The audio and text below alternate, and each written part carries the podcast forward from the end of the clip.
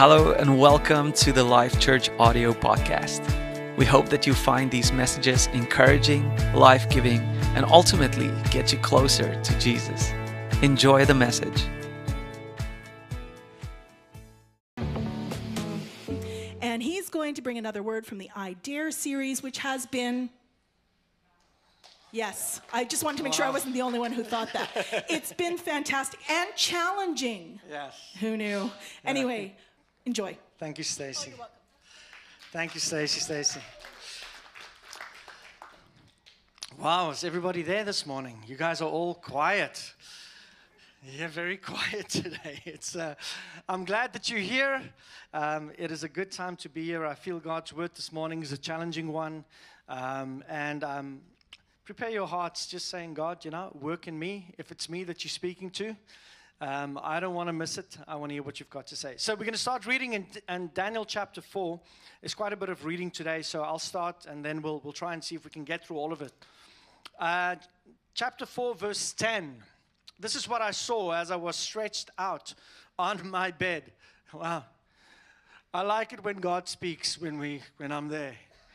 Right? I like it when I'm stretched out on the bed, ready to sleep, and then God comes and He talks to us then. And this is what happened to Nebuchadnezzar. I saw a big towering tree at the center of the world. As I watched, the tree grew huge and strong.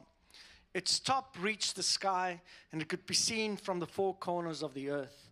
Its leaves were beautiful, its fruit abundant, enough fruit for everyone. Wild animals found shelter under it. Birds nested in its branches. Everything living was fed and sheltered by it. That's amazing. It continues. And this also is what I saw as I was stretched out on my bed. I saw a holy watchman descend from heaven and call out, Chop down the tree, lop off its branches, strip its leaves, and scatter its fruit. Chase the animals from beneath it, and shoo the birds from its branches. But leave the stump and the roots in the ground. Belt it with a strap of iron and bronze in the grassy meadow. Verse 15. Let him be soaked in heaven's dew and take his meals with the animals that graze. Let him lose his mind and get an animal's mind in exchange. And let this go on for seven seasons. That is not lyrics to a worship song that we will write today. That is like, wow, that's a pretty, pretty intense. So, this is Nebuchadnezzar, this is everything that's being downloaded to him, right? So, this is not something that is just random. This is what he hears, what God is saying to him. He continues The angels announce the decree, the holy watchmen bring the sentence, so that everyone living will know that the high God rules human kingdoms. He arranges kingdoms' affairs however he wishes, and he makes leaders out of losers. Wow. So this is the dream. Daniel is one of the most, um, especially the first seven chapters. It's really, it's, it, is, it is an incredible book to read because there are so many stories and dreams and visions and things. And what I love about all of this is all of this is documented historically, not just by the Bible, but by all their tablets. I gave the name of it last week. I can't remember right now. There's over 1,800 tablets that they have found that shows the same as what we find in the Bible. So, historically, this is a well documented event that took place. And it would be well documented because the most powerful man on the earth had a dream. He calls in all the wise sayers, all the scribes, everybody that's supposed to take note of his kingdom and what he's doing. They have to write all of this down. That's why it's so amazing that we have this available for us today, not just in the Bible, but in other documents also. This dream is an incredible dream. And where this dream leads me is it leads me to, to understand that when we look at King Nebuchadnezzar, it says he had the highest tree, could be seen from everywhere. Everything was, was from him. All food, all protection, all covering was from this one guy, and then it gets chopped down. So, what I've discovered from the story, and when we read the rest of Daniel, is you will discover that pride is the only disease known to mankind that makes everyone sick except the one who has it. Pride comes to a fall. pride is something that, that we are all aware of, it's in the world around us. Uh, modern day, an example is in, well, modern day, 1971. It was called the greatest fight of all times. Muhammad Ali and Joe Frazier. Um, and Muhammad Ali said these words before the fight. He said, There seems to be some confusion. We're going to clear this up. This confusion will be cleared up on March 8th. We're going to decide once and for all who is king. There's no man alive who can whoop me. I'm too smart. I'm too pretty. I am the greatest. I am the king. I should be a postage stamp. That's the only way I could ever get licked. And man, was he licked. He lost badly. Pride came to a fall. Pride is the oldest sin in the universe. In the universe. Pride is what caused Lucifer to rebel against God. Pride is what dislodged Lucifer from heaven. It's also what drove Adam and Eve out of the Garden of Eden pride. It's what dislodged Nebuchadnezzar from the most powerful kingdom on the earth that has ever been or ever will be man's kingdom. And what's amazing about this chapter 4 is that at the end of this chapter, Nebi writes a message to everyone. He wanted to get this message out. He wants to make sure. And what, also, what's quite amazing is in the whole Old Testament, there is not one written chapter or, or um, scribe or scripture that is written by a Gentile except this. This is so important that God said, listen, I'm not, it's not just a Jew that's going to write this. This is a Gentile that wrote this. His exact words, which means it's pretty important. Nebuchadnezzar wants us all to know that we have to let go of pride. So after this event, so he dreams, the dream gets interpreted.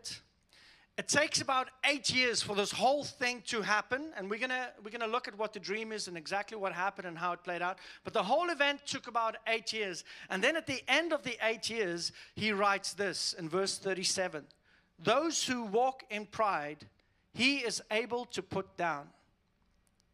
Those who walk in pride, he is able to humble." So, if pride is our greatest enemy, then humility is our greatest friend. Peter writes in 1 Peter chapter 5 Humble yourself under the mighty hand of God that he may exalt you in due time. Um, read an article, great study that was done at the University of California. Riverside. The study was about how people um, see themselves, how people view themselves compared to how observers view the same people. So the study, it was about a group of students, and what happened is the students rated themselves as cheerful, warm, and intelligent. Doesn't that sound like all students? How they would rate themselves cheerful, warm, and intelligent. But observers saw them as hostile, deceitful, and condescending.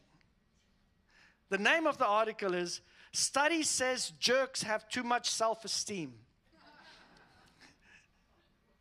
Daniel chapter 4 is, is one where we read where there's a man that thinks so highly of himself that God says, I'm going to humble him.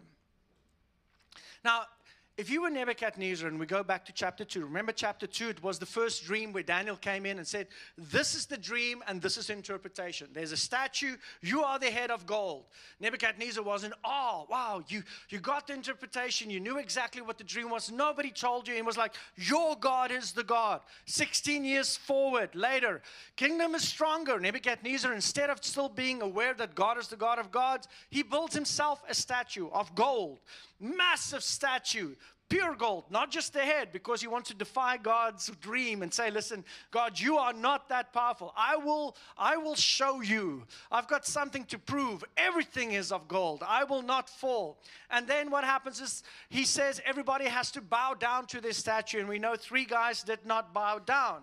And then there was this miraculous event in the fiery furnace, which we spoke about last week. And again, Nebuchadnezzar is in awe. and It is saying, anybody who speaks against this God, listen to how strong his statement was, they will be cut into pieces and their homes will become ash.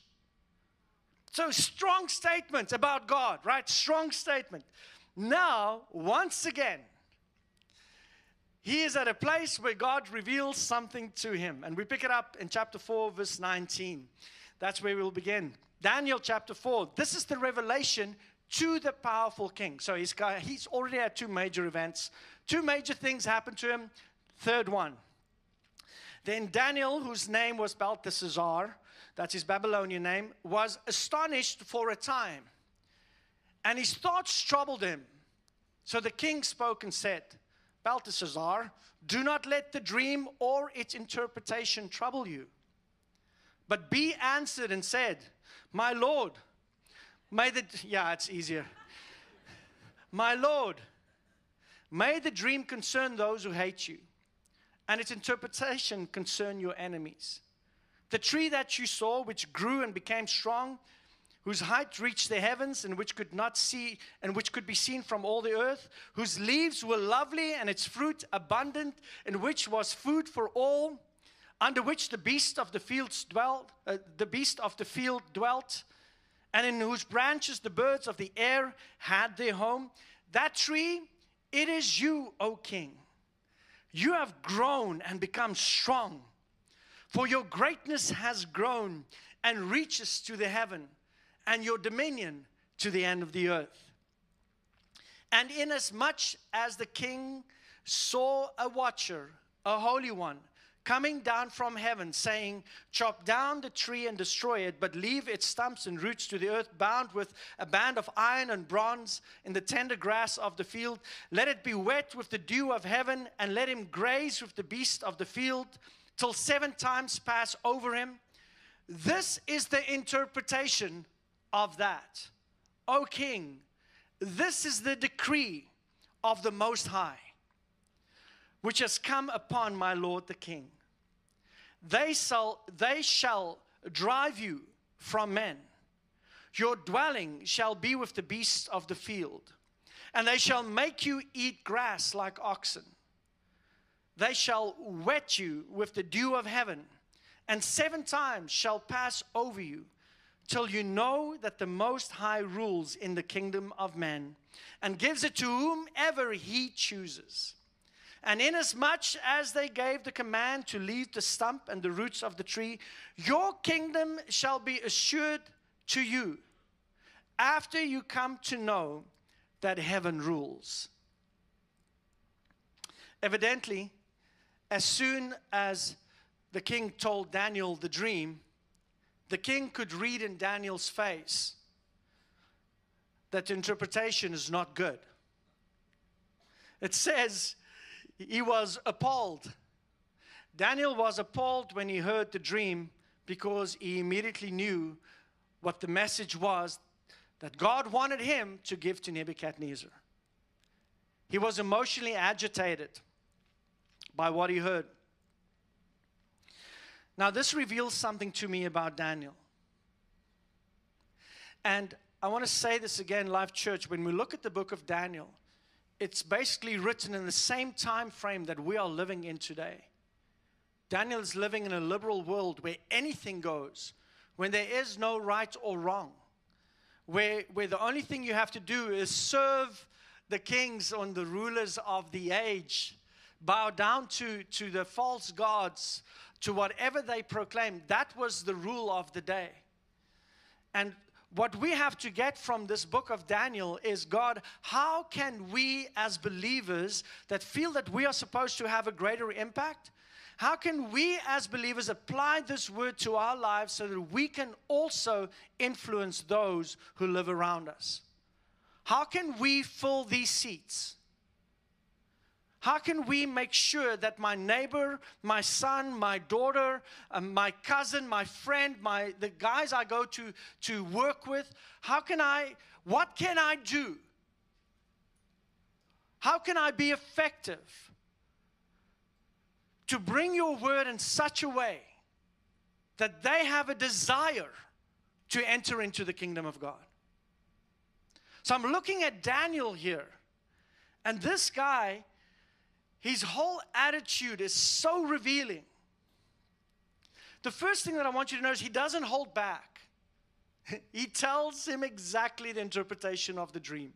He doesn't sugarcoat it. He doesn't make it sound like a little softer. Just want to make it a little softer than what it is. He tells him exactly what it means. But the fact that Daniel was astonished, he goes, Oh, I wish that this did not apply to you, shows me that Daniel, though he proclaims judgment on the king through God's revelation, it shows me that he loved the king and he didn't want these things to happen to him. That there was relationship between Daniel and the king. There was a love and a respect. And it was hard for Daniel to tell the king about the trouble that's coming his way. All servants of God, that, that is us. All servants of God, of God, we are to be like that. No authentic follower of Jesus should enjoy God's judgment on the world. We shouldn't. We shouldn't be happy uh, with the thought of, oh, just wait till you get what's coming to you. That should never be our heart's attitude. We should have this mindset of saying, God loves you. I love you. I want the best for you. If that love is not, I want to say, almost uh, percolating in our hearts for, for the unbelievers, for our friends, and for our family members, that has to be, it has to be stirring in us the way it was stirring in Daniel. We should never proclaim doom with a smile. Never. Daniel says, O king, you are the tree. The tree gets chopped down. A stump is left that is protected for a period of time. The tree speaks of the disgrace and the removal of King Nebi. He will only be left as a stump. In other words, God isn't done with him yet. The good news is there's still a stump. He will eventually reign again. That's interpretation. And King Nebuchadnezzar, he's listening to this. So he trusts Daniel for the interpretation. He tells him the dream, and Daniel says to him, You are the tree. You will be chopped down.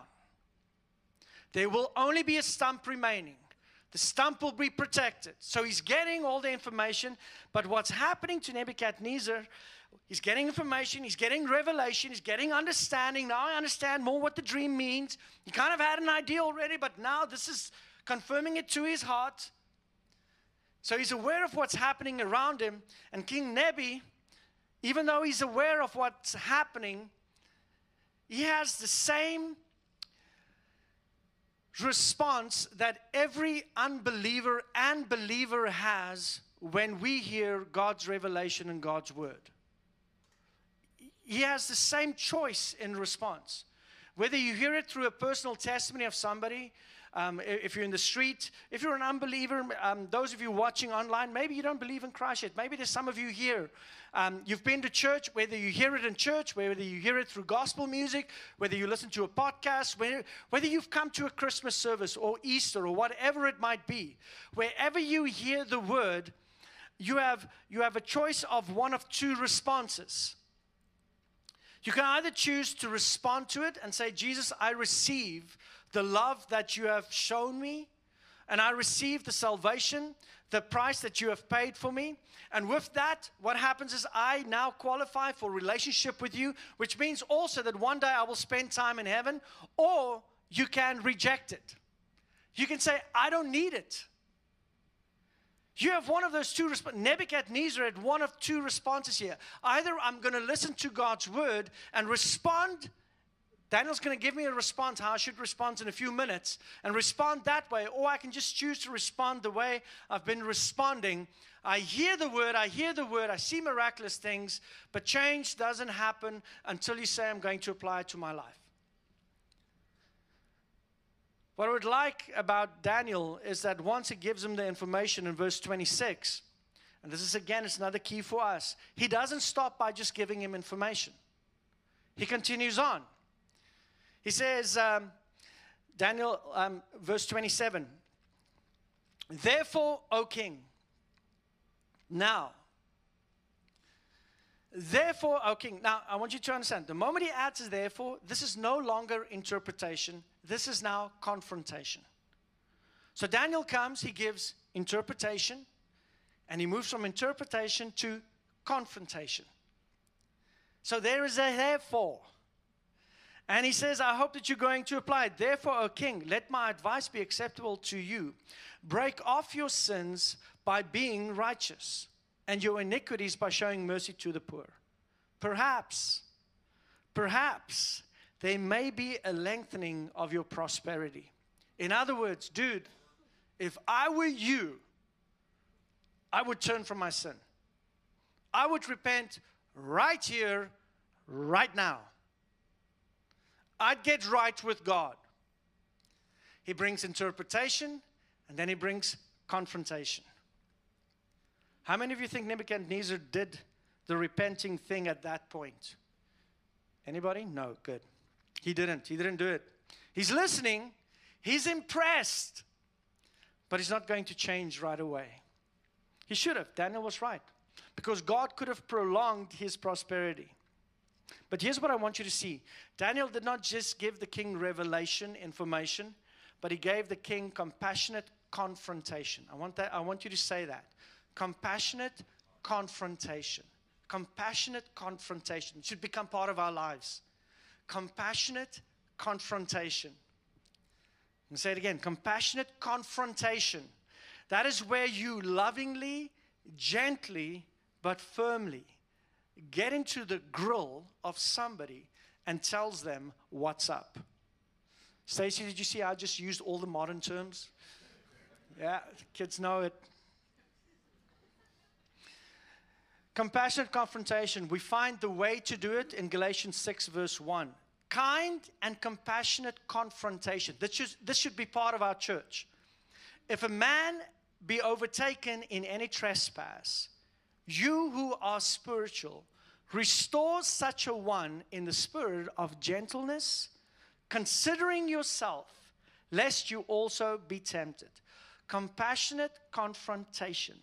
This is not blind compassion that we are supposed to live in. We shouldn't be blind in the sense of going, you know what, I'm just going to close my eyes and not look at what they are doing. I'll pray for them in secret. That is not compassionate confrontation that he's talking about. It's also, we are not called, and this is so easy, and, and it's almost, in today's world, this is the easiest. We are not called to be spiritual ostriches, where we stick our heads in the ground and say, la, la, la, I can't hear what's going on around me. We are supposed to care enough about our friends and our family members and our children and our neighbors and our community that we are willing to speak in compassionate confrontation. Now, the other side of that is this does not mean that God is calling us to look for the devil in everyone we know. Uh, this, I just want this to be clear because it's so easy to jump from the one to the other. There are some people who pride themselves in being sin sniffers. Right? It's their gift. right? They are sin sniffers.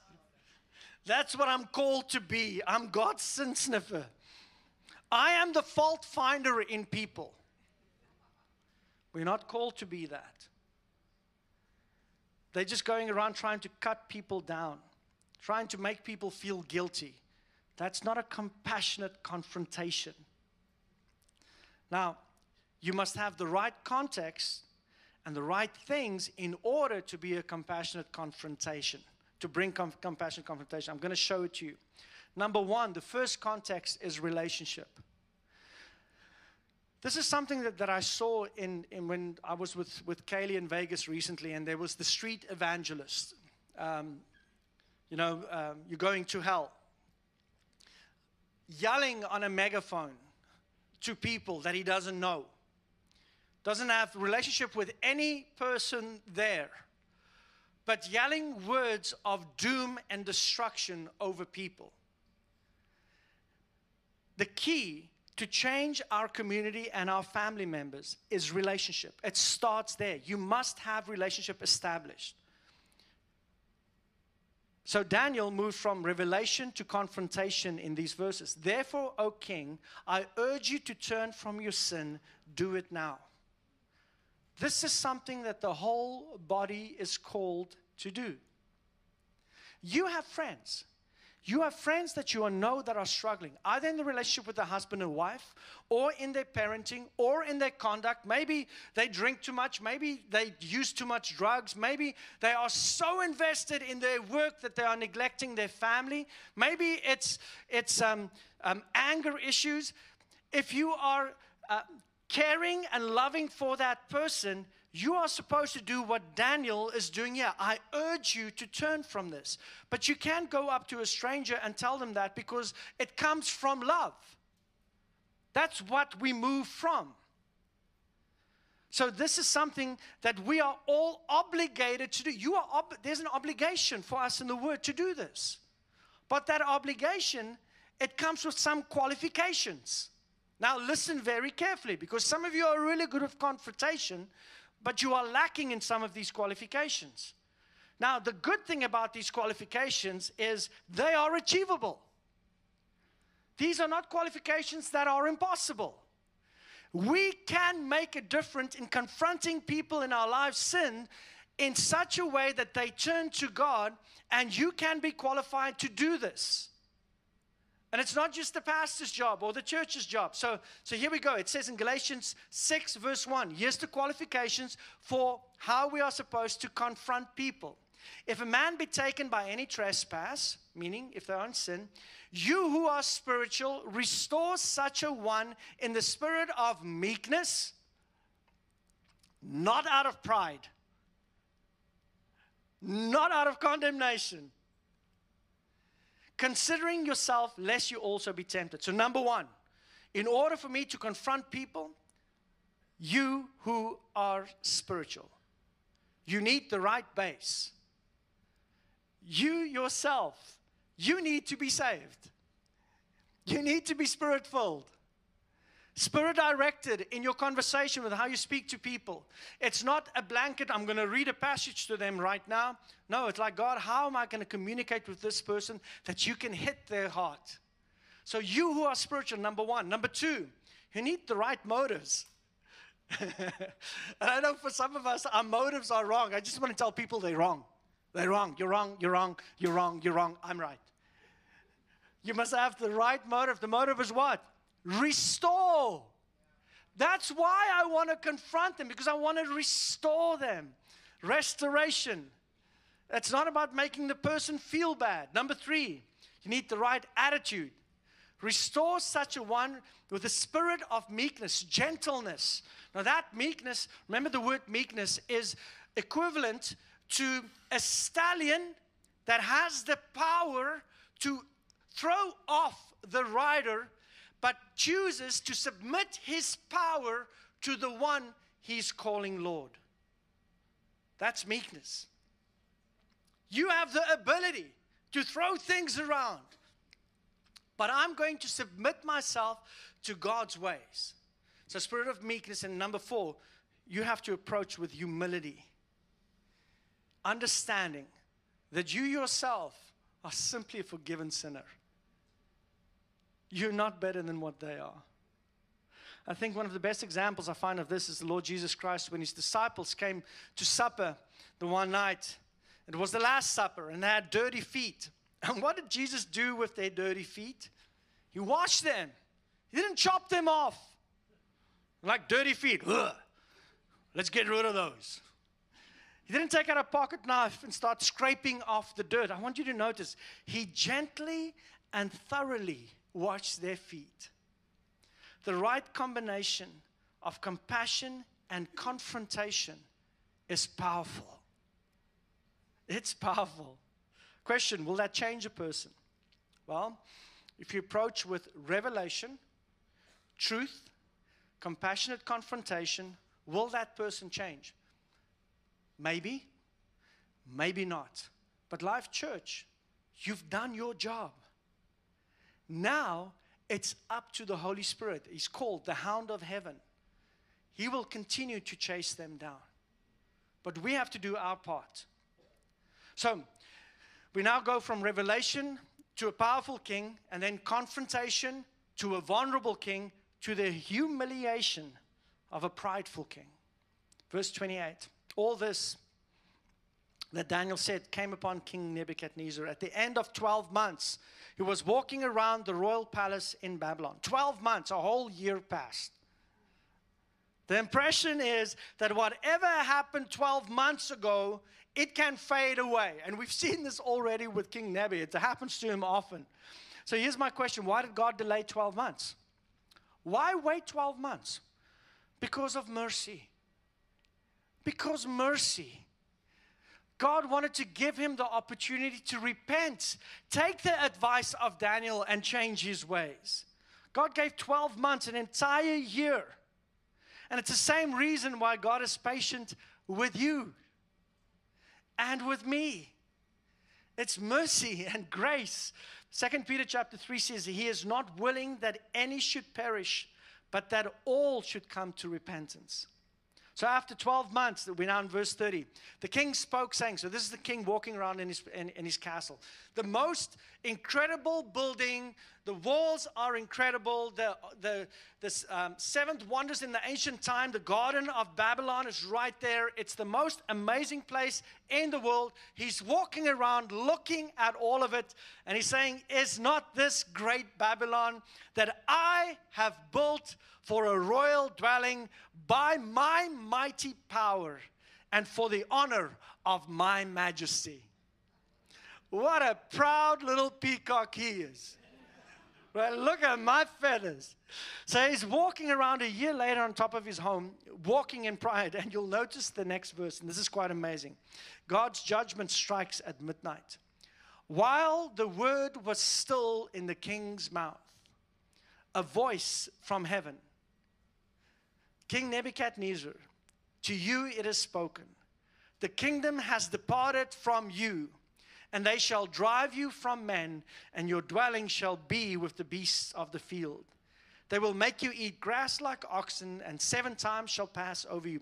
So the seven times shall pass over you refers to seven years. Seven times shall pass over you until you know that the most high ruler in the kingdom of men and he gives it to whomever he chooses. That every uh, that that very hour the word was fulfilled concerning Nebuchadnezzar. He was driven from men and ate grass like oxen.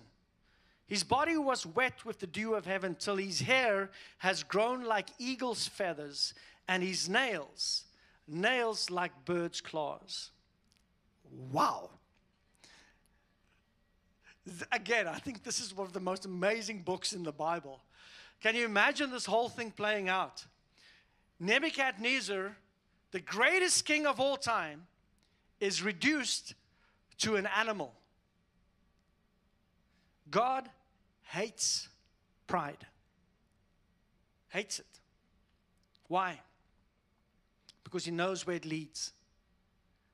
He knows where pride goes it will eventually be dealt with here on earth or in this life in the judgment to come. Pride will be dealt with. Here's the thing the Bible tells us God opposes the proud. Now, that word there, which says God opposes the proud, it's actually an uh, defensive athletic term. It's in football when they do the, the, the defense uh, you know, when they have the two lines and they're kind of looking at each other, and you've got the defense team, what are they trying to do? They're trying to stop you from moving forward. Now, this oppose, God opposes the proud, is for the reason God does not want you to get to the cliff where there is a fall. God is not opposing in, in um, He's not against you. He's against where pride is going to take you. So God's opposing the proud. And so we see here this bizarre form. What happens to Nebuchadnezzar is a, a psychotic hysteria known in the medical terminology as insania zoanthropica, where a man believes he's an ox. This happened. He believed he was an ox. Now, his case is not the only case we have found um, in history. Uh, in the modern times, just a few years ago, R.K. Harrison, a medical doctor, responded um, to a similar, similar case in the, U, in, in the UK. He says the patient was in his early 20s. His daily routine consisted of wandering around the magnificent lawns of the institution. His custom was to pluck up and eat handfuls of grass as he went along. The only physical abnormality noted consistent with the lengthening of hair and the coarse thickening and condition of his fingernails.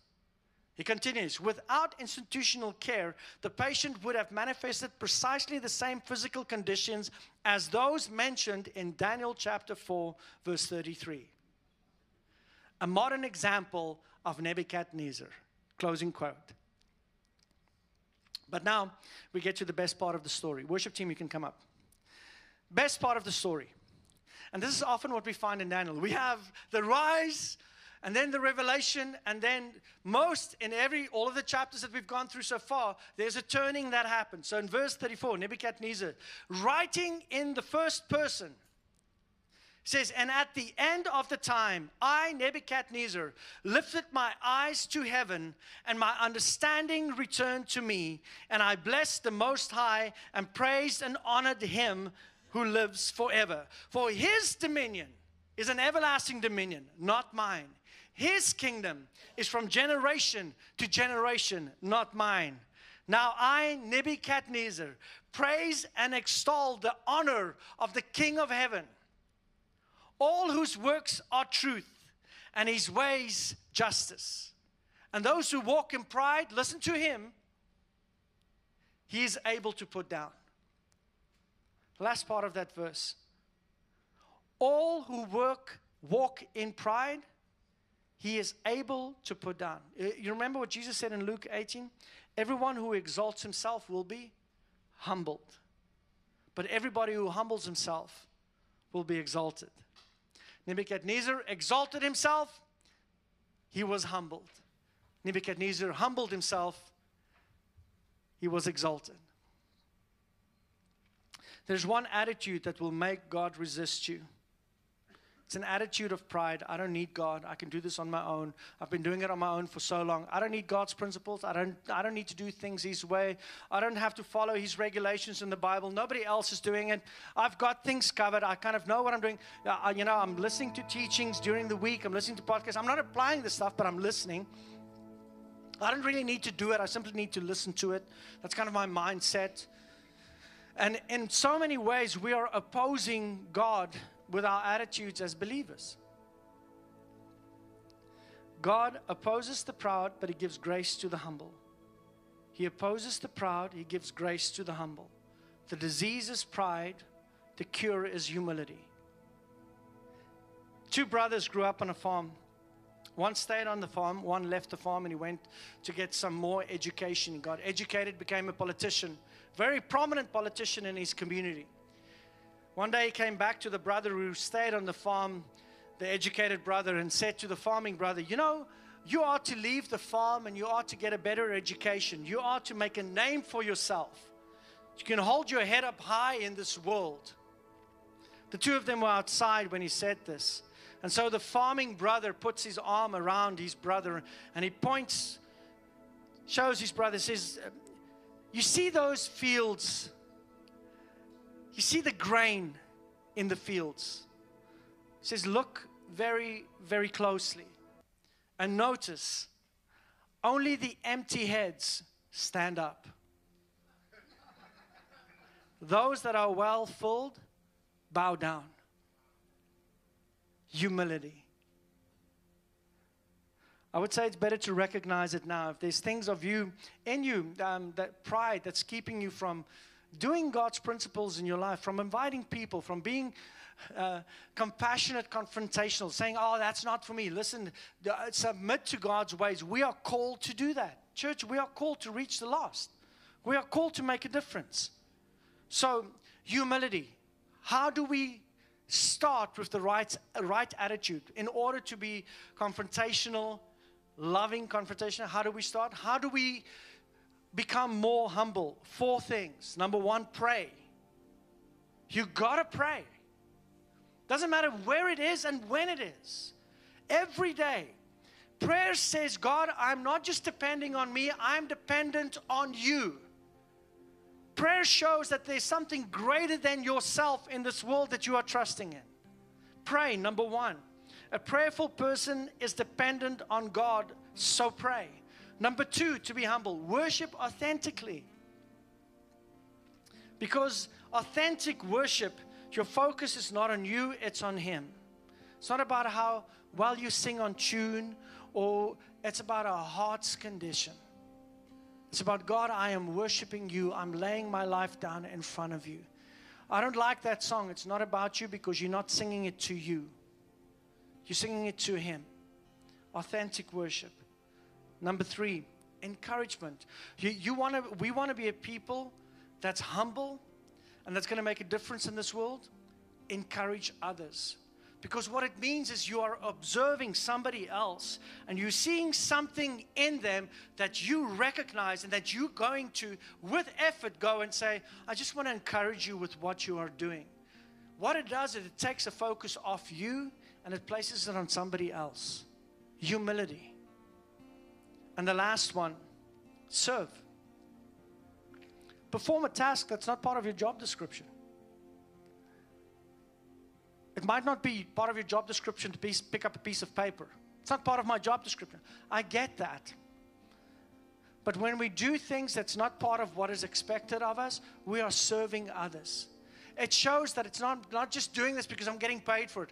I'm doing this because I want to show others that I am a servant. The same way Jesus washed the disciples' feet, there was no need for that, but it was Him serving them. This story of Nebuchadnezzar is, is an amazing story. The purpose of all of this is so that we can be more effective in the world that we are living in.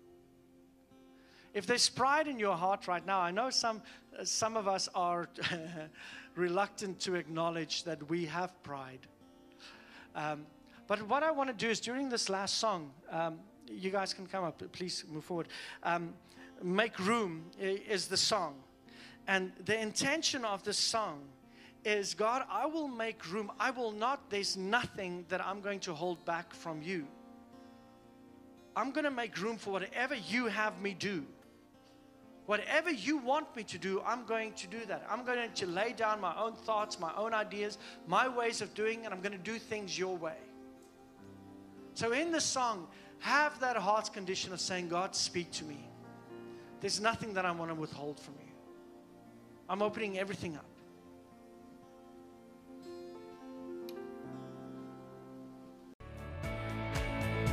Thank you so much for joining us on the Life Church audio podcast.